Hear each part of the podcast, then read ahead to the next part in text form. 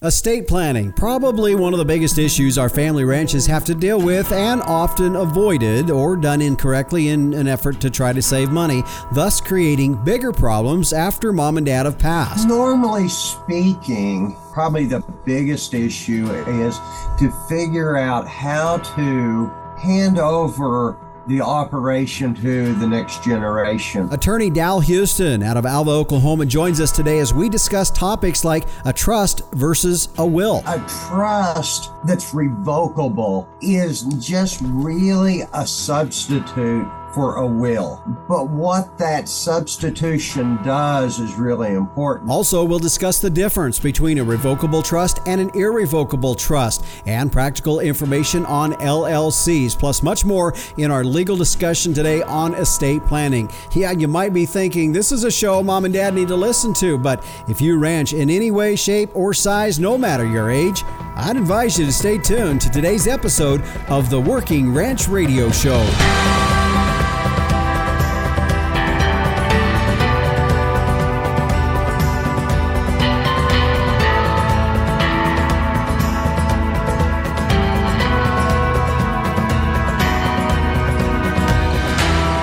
Welcome back here again to the Working Ranch Radio Show. I'm Justin Mills. Glad to have you with us on our program today. This is episode 115. And if you want to go back and listen on our podcast site, if you missed something here today, which uh, today's program has has a, really a lot of great information, you can go to our podcast site at workingranchradio.com and you can download that show or you can share it out with somebody. If they if you find something valuable in there that you want to share out, you can do it from there as well. We'll get into that in just a moment, but I wanted to share with you kind of a, I guess, sort of a funny story, and it's kind of on myself. But if you've listened for some time, you know that I usually sign off the show with keep your head down and your mind in the middle. Well, uh, my nephew works for me and um, has worked for me for a couple years. And the other day we were in discussion about that phrase and where that came from. And I said, well, that comes from if you're riding a bucking horse, you're supposed to keep your head down and your mind in the middle so that you stay on, right?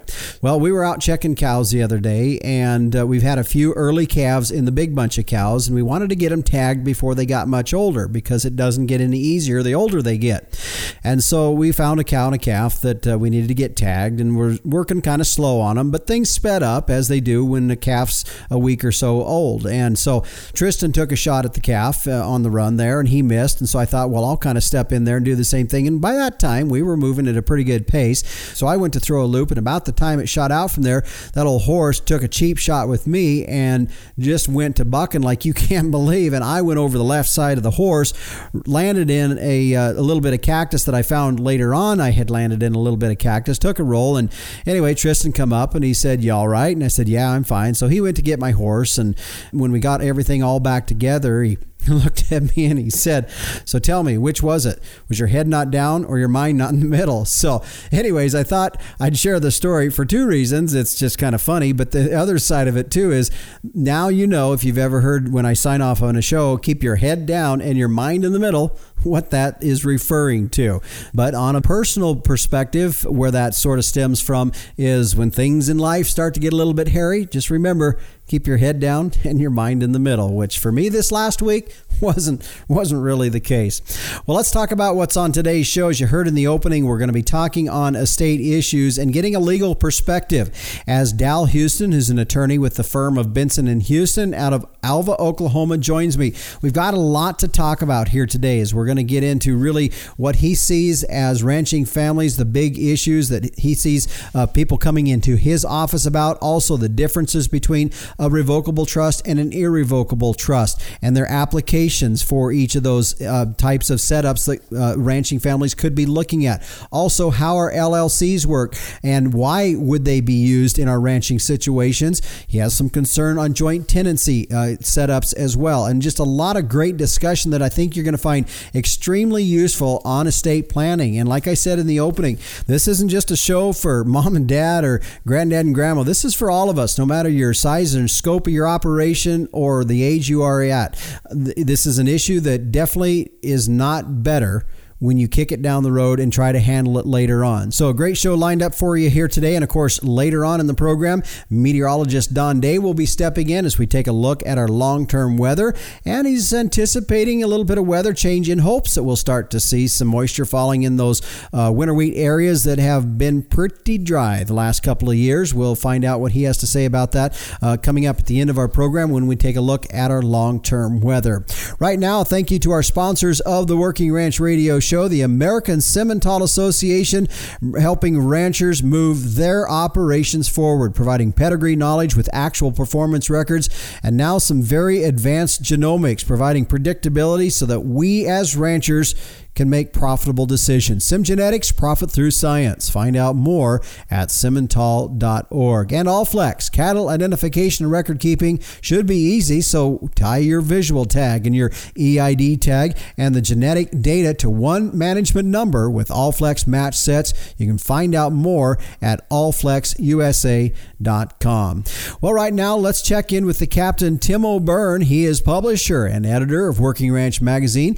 Here's this week's edition of Tim's Two Cents. Hey, Justin. Hey, everybody out there in Working Ranch Radio Land. In honor of Earth Day, folks, I want you to go to the Animal Agriculture Alliance website. They have a sustainability impact report that includes a little bit on animal feed there. So that will give you information that you need to know to enter into and sustain a, an intelligent conversation with somebody when it comes to uh, what we need to know to be able to uh, pass along vital information to folks that don't know what we're doing here in agriculture. Animal Agriculture Alliance and folks, I love it when you check in with us on our Friday post. Uh, what's going on out there in cow country? We usually get, you know, 100 folks coming back with great video, uh, photographs, comments, questions. And uh, boy, I tell you what, this winter's sure hanging on. I'm seeing, I've seen a lot of you this last week here, still calving and, you know, there are 10 foot snowbanks being pushed around and piled up from the winters, um, you know, trying to keep the feed grounds open. It's just amazing. Love it when you, uh, check in with us on Friday. Justin, back to you. All right, thanks, Captain. And yeah, you know, it's always kind of fun to see everybody's response when the Captain posts that out every Friday morning on Facebook. So uh, check it out for yourselves. Or, hey, why don't you also tell us what you're doing on Friday when the Captain asks? So be sure to check it out. Well, stay with us. Coming up after the break, we're going to get into our featured topic here today as we talk on some of the legal issues and things in regards to estate planning and estate management. We'll be back on the Working Ranch Radio Show after this. You know, big cows come with big feed bills, which is why smart genetic selection can pay off in your cow herd. Did you know Simmental influenced cows are an average 74 pounds lighter at maturity than Angus sired counterparts, according to a recent U.S. Meat Animal Research Center study? Now, while Simmental is sized for more efficient gains, 20 year genetic trend lines also show the breed offers reliable calving ease, early growth, and cow longevity. That's a balanced herd built for profit. SimGenetics, giving you more per head, period. Stand strong, Simmental. And welcome back to the Working Ranch Radio Show. I'm Justin Mills as we head now to our featured interview here today on a topic that really um, is probably one of the bigger issues for ranching families. If you had to pick the top three for a lot of ranching families, uh, agriculture families out there, uh, farming included, boy, I, I think you're going to say estate planning is going to be in the top three, if it's not probably number one or number two. And uh, when we look at that in terms of how they need to be formulated, whether they plan to pass it on to the next generation or uh, migrate out various things structure and uh, protection for liability reasons and just a lot of different elements go into this. And so uh, before we start I, I do want to be very clear that you know our, our show today is not by any means intended to be your legal counsel or your legal advice. It's purely designed and provided as explanation and provide considerations as you are working through your estate planning purposes. And with with any time, any legal matter that we talk about, it's very important that you seek your own counsel on that. And so, with that in mind, we're going to turn to our guest here today, attorney Dal Houston, who is with the firm of Benson and Houston out of Alva, Oklahoma. That's just northwest of Oklahoma City. Not only is he an attorney, but he's also a rancher as well. And so, it's good to have him with us here today. Dal, thanks for joining us here on the Working Ranch Radio Show. Well, thank you. Thank you. I, I uh, appreciate the invitation. Now, I, I think uh, when we start here today, because we, we really do, I as you and I were visiting before we went on air here, there's really a lot of topics that we can get into, and I hope we can get as, enough stuff covered here today. And if we can't, I'm more than willing to do a part two of, of some of this, and we can get to some of these other topics. Part of the reason that we're addressing this topic here today is is the fact that it is big to our ranches and our families families, just in terms of a lot of different elements that are involved in that. From your standpoint, when you see ranchers coming into your office, what is one of the biggest issues that you're having to address from an estate standpoint?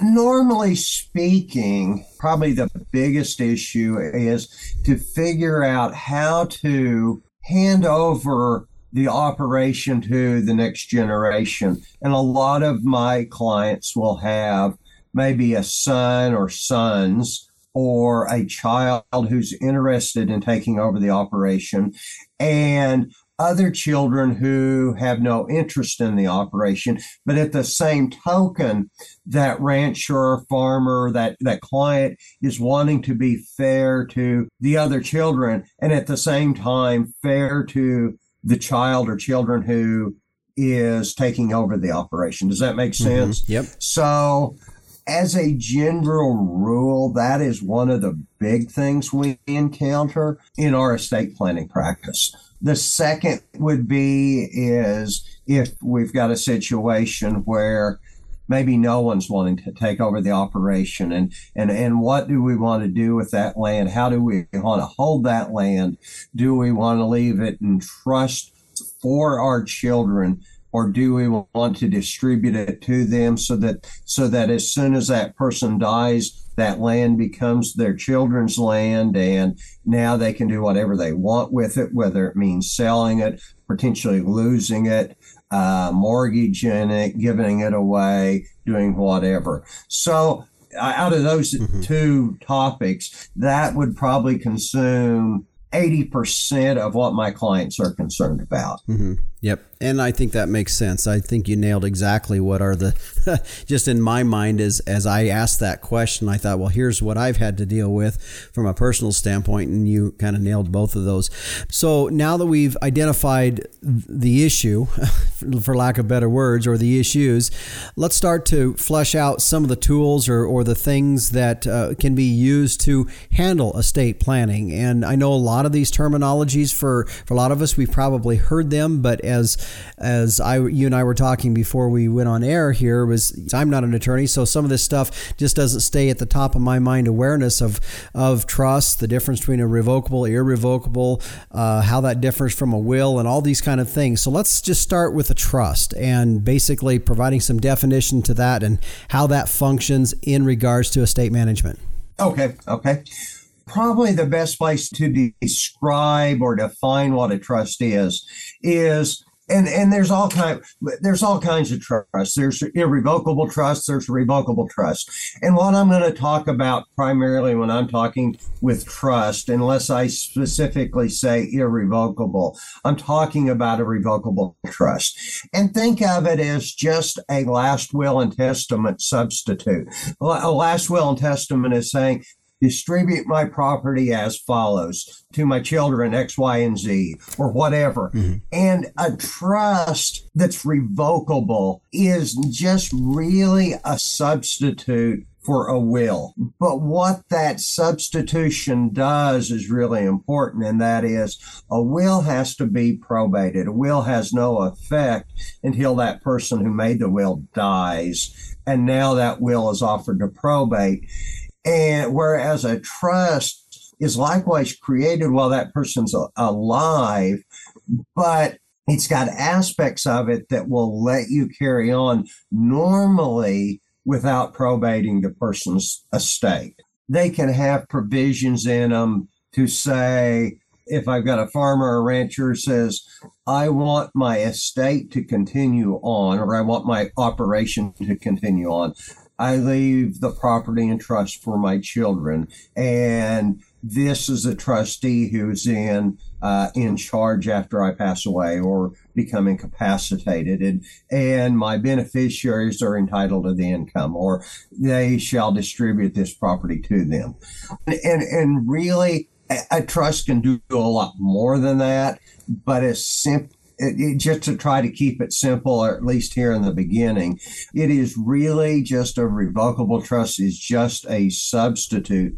for a will. Mm-hmm. Does that make sense? Mm-hmm. Yep. Yep. So when you say it's a substitute for a will, and you and you maybe outlined this a little bit, but I want to make sure we answer this question for ranchers that are in, in light of you know a lot of lot of times we're talking multi-million dollar type of estates would you suggest a trust or a will well the more complex your state is and the larger your state is just by definition you probably would be going more likely with a trust, just that it's more complex.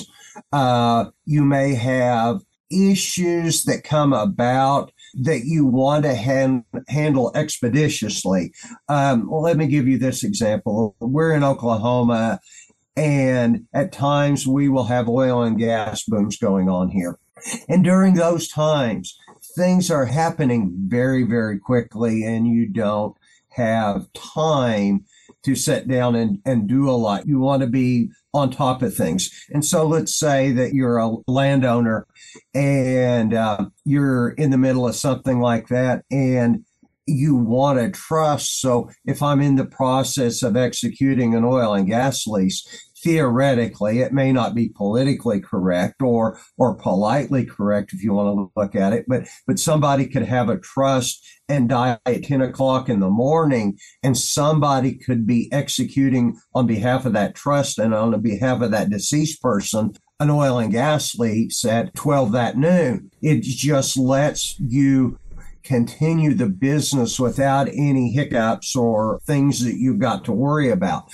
Whereas let's say that you had a will and you had ongoing business you had the cattle in the feedlot or or that you were moving a lot of inventory or you know there was always something there was always business decisions that had to be made with third parties banks uh, realtors uh, lenders that type of stuff.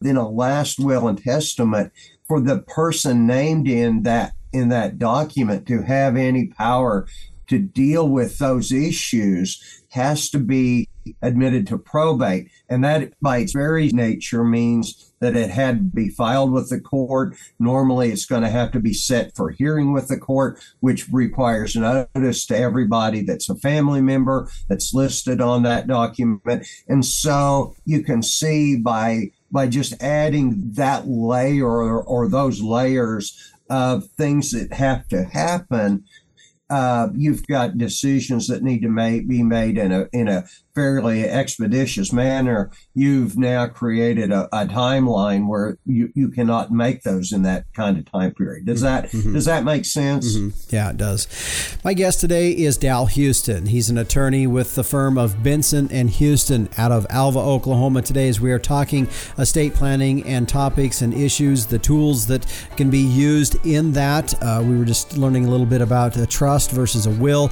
We've got more to cover. We're going to be talking uh, coming up in the next segment what's the difference between a revocable trust and an irrevocable trust? We're going to be talking joint tenancy, LLCs, a lot of things that we still have to cover. So stay with us. We'll be back with more on the Working Ranch Radio Show after this.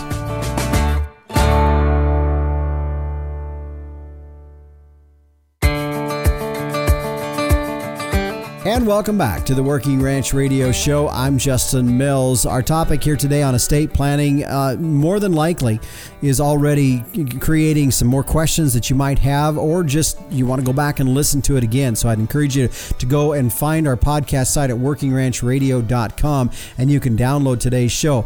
Something else I want to point out we did a show a couple weeks ago on land trust. Now, this is, we're not talking conservation easements. That's not what this is about. It's landtrust.com and it's a website that connects landowners with sportsmen looking to pay for access to your land. If you've ever maybe thought in the back of your mind, how could we create some recreational income on our ranch? A lot of times, us as ranchers, we overlook what we've got, uh, the resources we have. We step out every day, we see it, we don't think anything of it. But there are people that would probably pay for that. If you want to find out how that can be tied together in a very simple way that that can be done, check landtrust.com. Go to their website. They, they've covered a lot of the bases, things on liability. Also, really, when it comes down to it, you as the landowner stay in 100% control in this. And when I'm talking about activities, the things like, well, we already know about hunting. A lot of us are familiar with that. But fishing, RV camping, what about people just hiking on your land or mountain mountain biking, food foraging, farm and ranch experiences. The list goes on and on. And if you've ever thought about maybe looking at ways that you can monetize that and create a recreational enterprise on your ranch, check out landtrust.com. Give them a call. And by the way, let them know that you heard it here on the Working Ranch Radio Show. Well, our topic today, again, on estate planning, my guest today is attorney Dal Houston. He is with the firm of Benson and Houston out of Alva, Oklahoma. And we are talking on a state type topic here today. As you were just hearing uh, in our first segment, uh, Dal did a good job of explaining and kind of probably, in my opinion, dead oning the topics or the, the issues that he sees from ranching families that are wanting to come in and how do they handle their estate? How do they set this estate up in terms of trying to pass it down to the next generations? Being one of the big topics that folks are coming in to the office, and I know for each and every one of us that are in ranching, uh, we're probably that just rang a bell for a lot of us in some way, shape, or form. We talked a little bit in the first segment about a trust or a will, and Dal, you, you talked a little bit about uh, the advantages of a trust versus a will, especially when we're talking a little bit. I mean, typically, our ranching estates are a little more complex than just a, a house in town sort of a thing. So when we get to that, then the topic we start hearing is okay, we got revocable versus an irrevocable trust. So let's talk about the differences between between those two? Okay, sure. Uh, and, and it happens every day in my office that somebody will come in and say, my neighbor down the road told me I needed an irrevocable trust, or or I didn't need one, or they had done a trust and it worked really good. But there is really a broad line distinction between the two types of trust. The revocable trust is really, as I said in the beginning of the interview, more of a will substitute. It is just substituting for a will and it's trying to avoid probate. It is probably addressing estate taxes to some degree, but its still main purpose is to say, upon my death, this is how I want my property distributed or held or whatever. An irrevocable trust, on the other hand, is a trust that takes effect at the time you do it and it says it's irrevocable. And what you're trying to do there is transfer property and value out of your estate.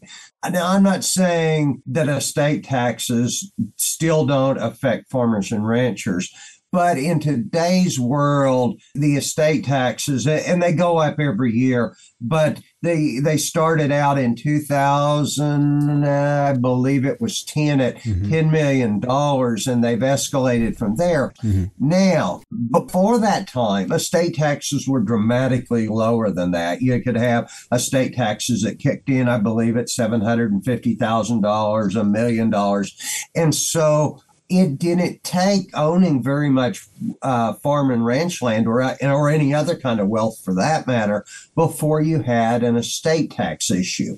And what they do, would do is create these irrevocable trusts that you would put property in that if you did it right would not be considered part of that client's estate when they passed away. And hence its value wasn't brought into the calculations for estate tax purposes.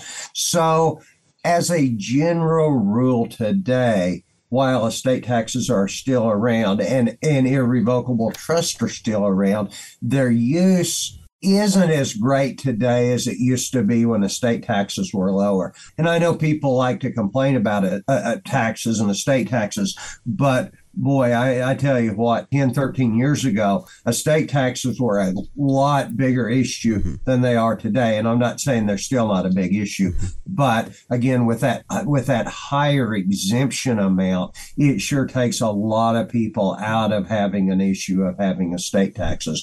So the main difference is if somebody's talking about trying to shift property and get property out of their and that value out of their estate, they're probably talking about an irrevocable trust. On the other hand, if they're just talking about how do I distribute the property on my death, they're talking about a revocable trust. Does that does that make sense? Just yeah, it does. So real quick, I want to just make sure I got this part right because you said now irre- irrevocable trust would be if if somebody's wanting, you're going to see those used more likely in transferring property out of the estate while you're alive. So do you still see?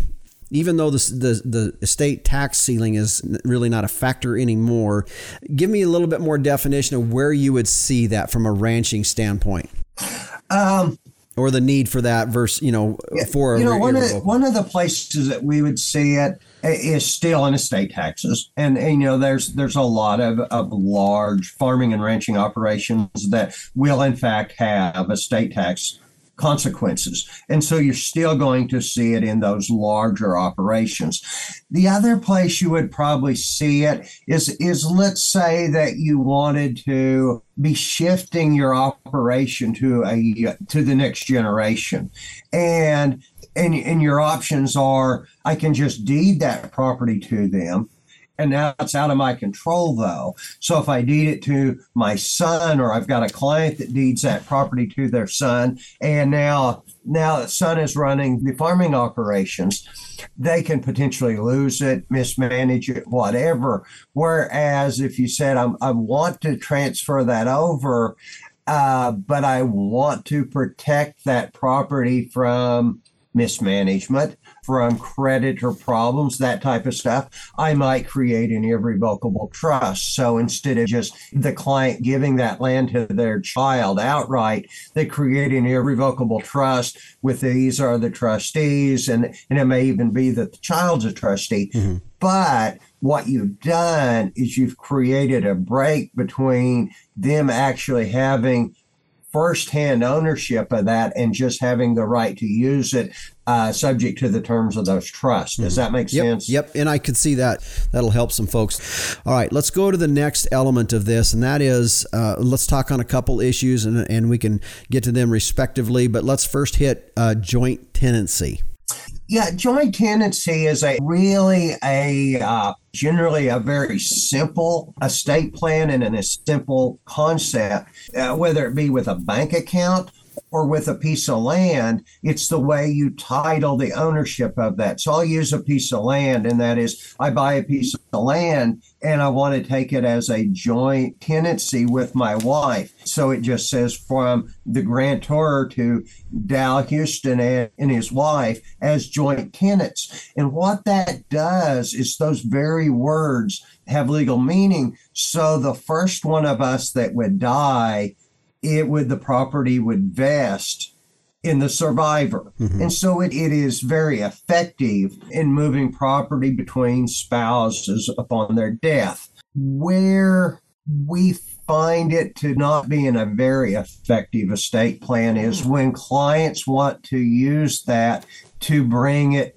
to the next generation. So I've often seen you know, a, a, a, wife come in whose husband is deceased or a husband whose wife is deceased and say, you know, hey, I've got three kids and I want a simple estate plan, just put them on as joint tenants with me. And that's where we really see a lot of problems. Mm-hmm. Uh, just because all of a sudden that is considered not just a gift for gift purposes, but you have vested ownership of that property in the in those people that you've now listed. And again, that's not a bad thing when it's you and your wife or your wife and your, your husband out buying a house because they're going together normally and it's a joint effort and and you're listing both of them as co-owners and that with that rights the survivorship that vests in the survivor but now all of a sudden you're doing with this with this next generation coming up and and oftentimes it's just they're doing it for convenience sake. And whereas the parent still considers that property theirs and it can lead to a a lot of problems as we are kind of talking yeah. about before the interview. Yeah, yeah. Well, and, and I think we're going to talk more about this, folks. We're going to take a break here. And I think one of the things uh, that Dal uh, just mentioned there, you know, joint tenancy has some advantages, is, but the thing I wrote down in your comments there was if you're planning to pass this estate down, this may not be, joint tenancy may not be the ticket. Folks, stay with us because we do have more topics. For example, we're going to be talking LLCs and some topics like that that, that we I, I want to talk about a little bit as well.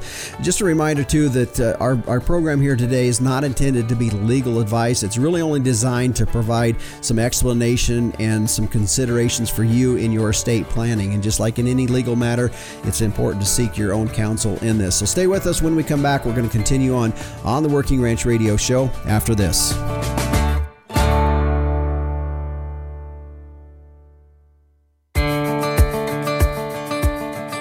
And we welcome you back here to the Working Ranch Radio Show. I'm Justin Mills. My guest today is attorney Dal Houston with the firm of Benson and Houston out of Alva, Oklahoma, and we're talking on estate planning. And if you missed the first couple of segments that we've already had in my conversations with Dal, I would encourage you to go back and listen to that, especially if estate issues or estate planning is a big topic to you as, as a rancher. And I, I really think, as I said earlier, if you had to list the top three items or things that are really uh, on the minds of, of ranchers in terms of your estate planning and how that is all put together and managed is really a big, big thing. And we've already talked with Dal about trusts uh, versus a will and also the difference between a revocable trust and an irrevocable trust. And just when we finished up in the last segment, he addressed joint tenancy.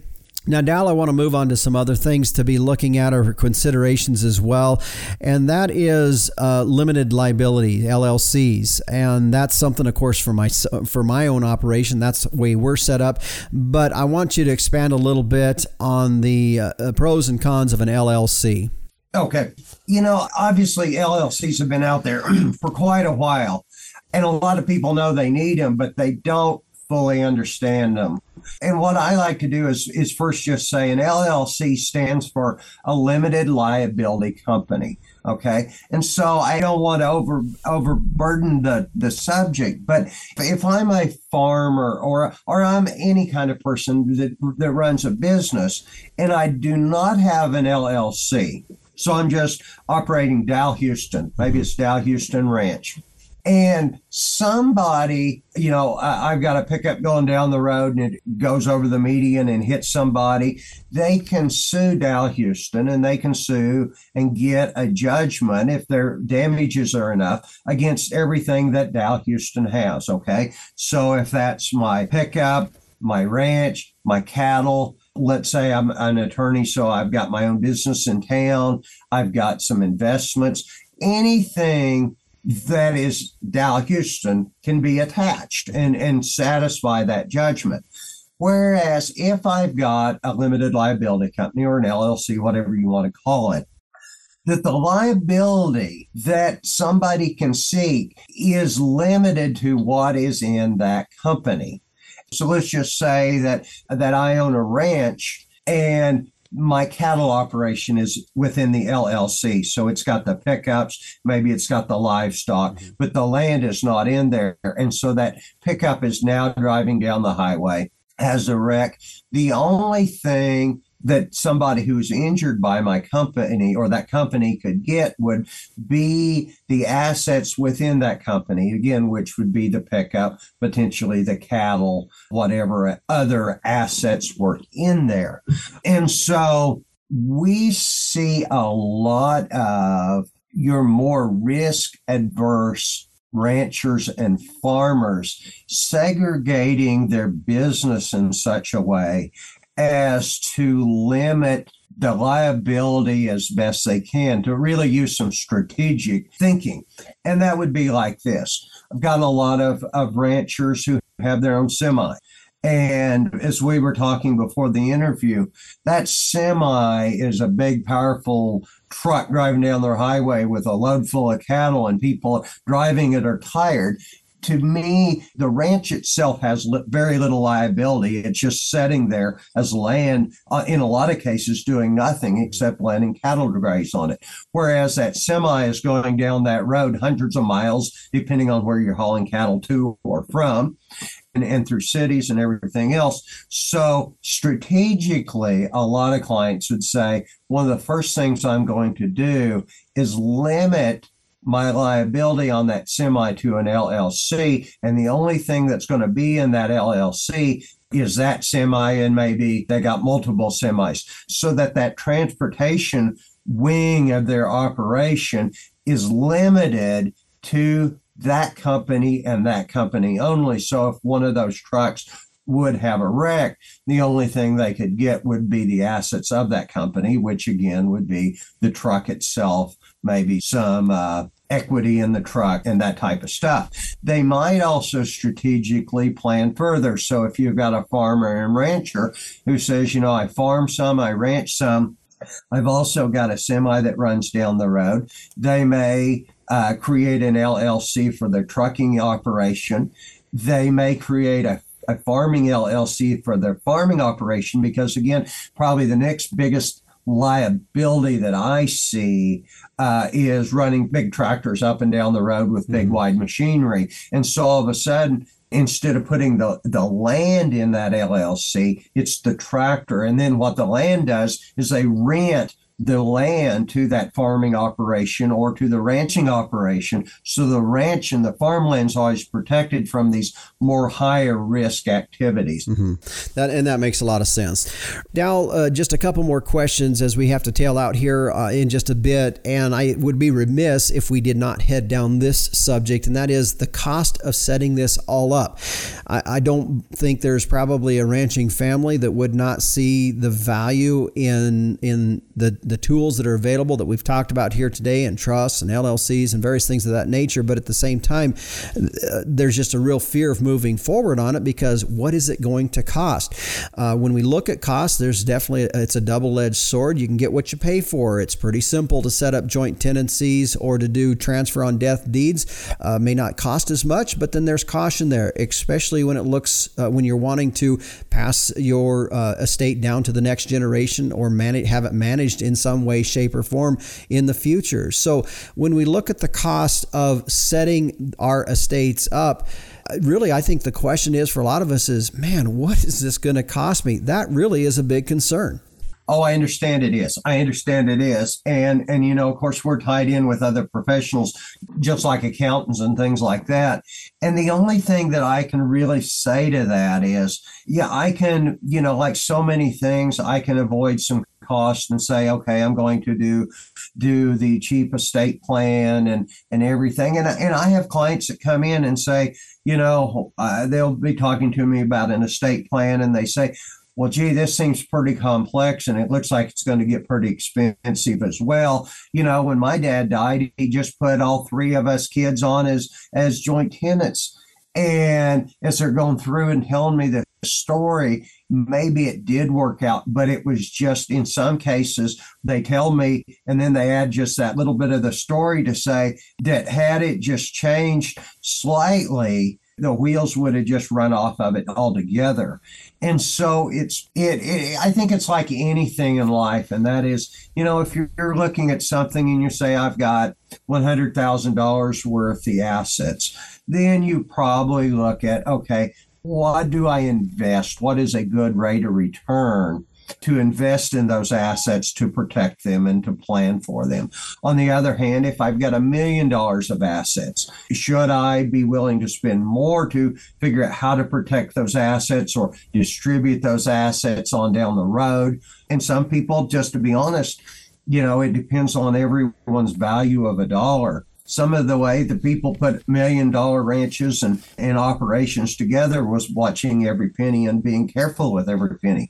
On the other hand, the obviously the bigger your operation, the more thought and probably the more precision that needs to be put into the planning to make sure it goes on. So, you know, me personally, I obviously try to watch my money as, as best as mm-hmm. anybody. And that is a really hard question to say how much should I put into it and how much should I not. Uh, there's not a great answer and there's not a wrong answer. Yeah. But I do know the more complex your operation is, it's just going to require to be a prudent operator and to accomplish the things you want to accomplish. You probably want to spend more time and effort with than than you would if you had a very simple operation. Yeah. Well, I can guess that the third topic, as you said, when most people come in, eighty percent of the people come in with two questions in its regard to passing down the estate. I'm guessing the third one is how much is it going to cost me. So that is yes, that is normally a question. Yeah. Yes. okay. Final final question here. We're gonna have to kind of hustle through this, but uh, and again, you know, folks, uh, you need to seek your own legal counsel on this. We're just providing some thoughts for you, some explanation on things. But if you just kind of roughly could just outline a way that you would set up an estate, a ranching family's estate, let's start from the top and work that down. What would that look like? You know, I've got a more or less normal go to strategy, whether this would be a trust or a will, when I'm looking with a client who has the next generation who is coming into the operation and maybe children who aren't. So let's say they've got four children and and one of them's coming into the operation and the other three are not, but yet that client is wanting to be fair to the children who are not in the operation. And normally, what one of the things I recommend and that I just start with is to say, listen, what I would do is I would create, if it's a farm, for instance, I would create a farming LLC. And I would put in that LLC all the farm equipment, farm pickups, that type of stuff. And I would leave the land that you own outside of that. And so the land is basically a landlord. Mm-hmm. Mom and dad are a landlord, and they lease that land to the LLC. Then, as that child starts coming into the operation, they buy into that LLC. So every tractor now that is purchased, uh, for instance, the child is also signing as a co-maker on that note. They're buying into it. They're earning equity in that LLC as time goes by by putting their time and effort into that LLC. Then what you do is the estate plan itself says something like this, and that is upon my death or death of client, all the interest, all my interest in the LLC goes to child one. That is the child who's coming into the operation. Everything else, which would be the land, the outside investments, that type of stuff, are divided between my kids equally. What you've accomplished by that is you've still treated the children that's not in the farming operation fairly, or at least if I've attempted to treat them fairly. You've also have rewarded that child who stayed stayed home and worked within the LLC or in the farming and ranching operation. You've let them slowly acclimate in there. And so what they are getting is that that farming operation, the, the the moving, the rolling stock of it, the the that type of stuff. But the real value for most people still is being law is still being held in the title of those lands and things like that. You can do the very same mm-hmm. thing if it's a ranching operation. Uh, that is kind of my go-to place where I originally start. Now, that's not to say that that every farmer or rancher I have ultimately ends up there, but at least that is the starting point generally for talking about here's how I, I would do it, and then there may be nuances to it that they may add this to it or take this away from it and that. But as just as a general rule of thumb when I have someone come to me, that's how we start the discussion. Okay.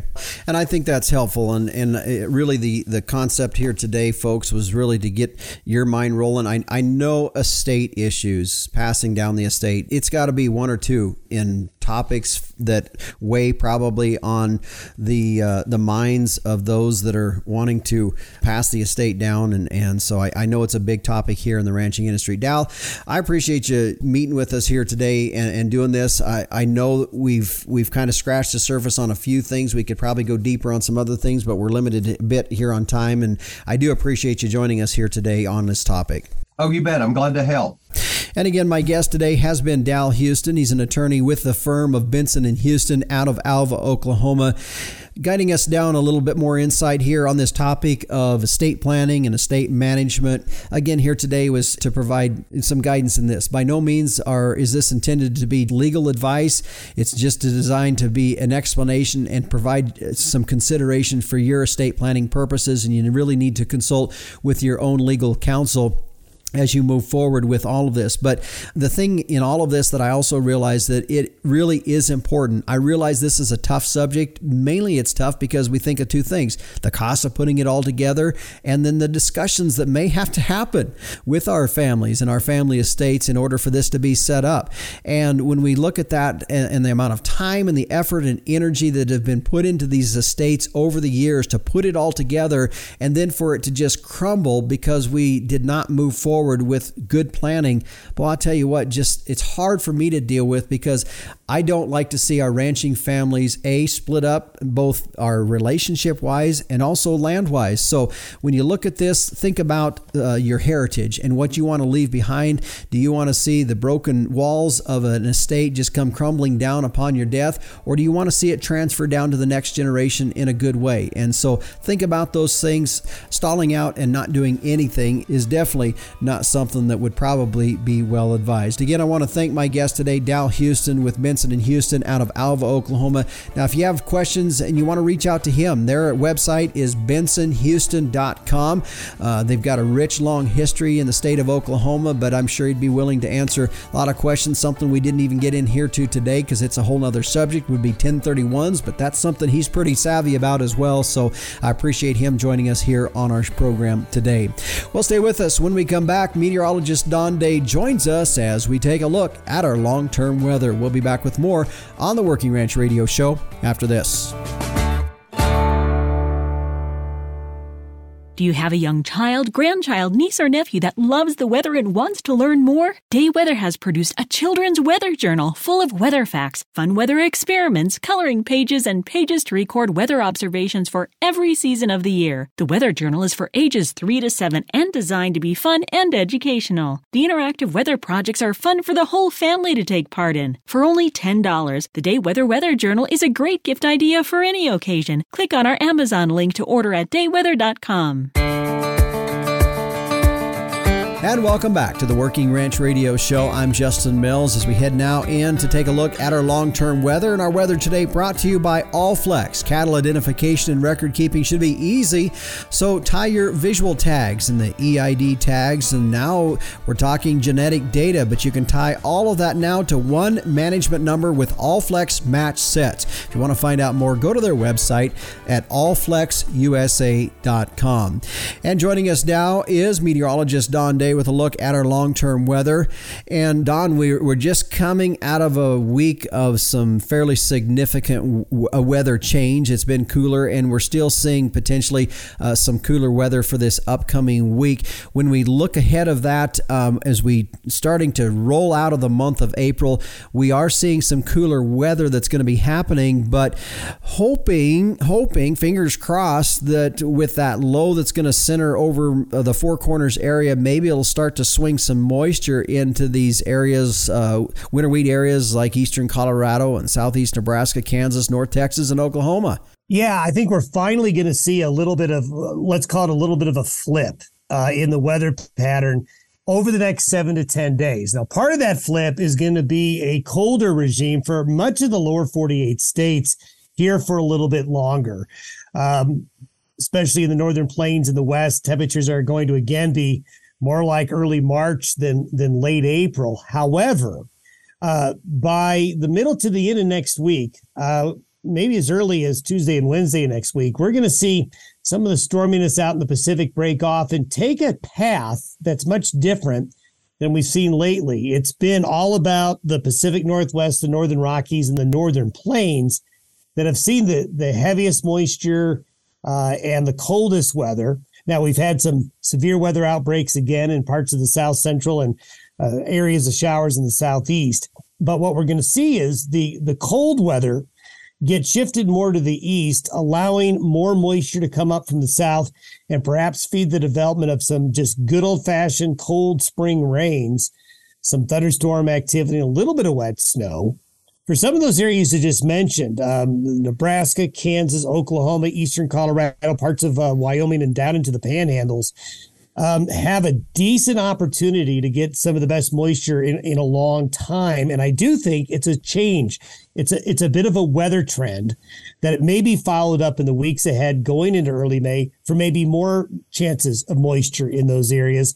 And the focal point of the colder weather is going to be more directed to the other side of the nation, more towards the East Coast. Mm-hmm.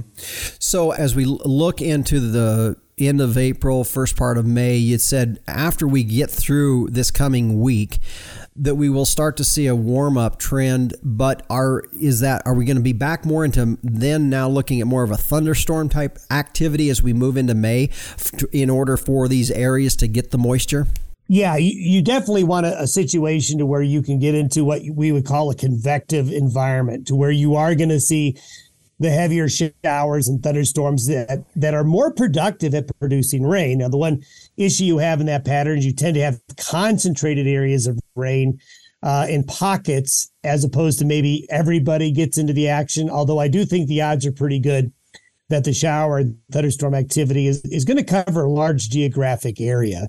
And that should be accompanied by temperatures that aren't going to be as cold. However, got to warn folks um, if you're in parts of the northern western United States, we're usually not done with snow till after Mother's Day. yeah. um, so so there's still still that opportunity that some of this is going to be in the form of snow. But I, I like what I'm seeing in terms of parts of the central and southern plains finally, at least, let's say, having a fighting chance of getting some rain. Mm-hmm. Uh, when we look into May, are you looking for it? And, and of course, this is maybe a pretty wide net to be looking at this, but as you know, I kind of keep track of the fog deal, and I don't have any fog events for May, which concerns me in the fact that are we going to see a dry May? We don't see that at the moment.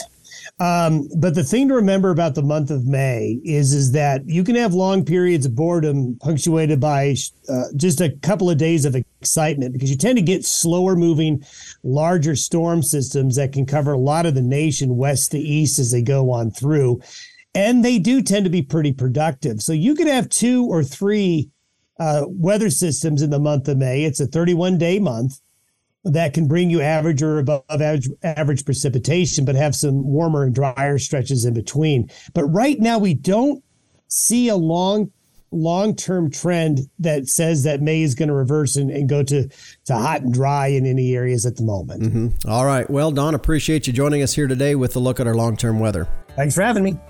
And again, that was meteorologist Don Day with a look at our long term weather. You can find his website at dayweather.com. And from there, you can also find a link into his daily video podcast that he kicks out every Monday through Friday. Or you can just go straight to YouTube and you can find it there as well if you search under Don Day Weather. Our weather today brought to you by Allflex. Cattle identification and record keeping should be easy, so you can now tie your visual tag, your EID tag, and the genetic data all to one management number by using the Allflex matched sets. You can learn more at allflexusa.com. Well, stay with us. When we come back, we'll put a wrap on this week's edition when we return on the Working Ranch Radio Show.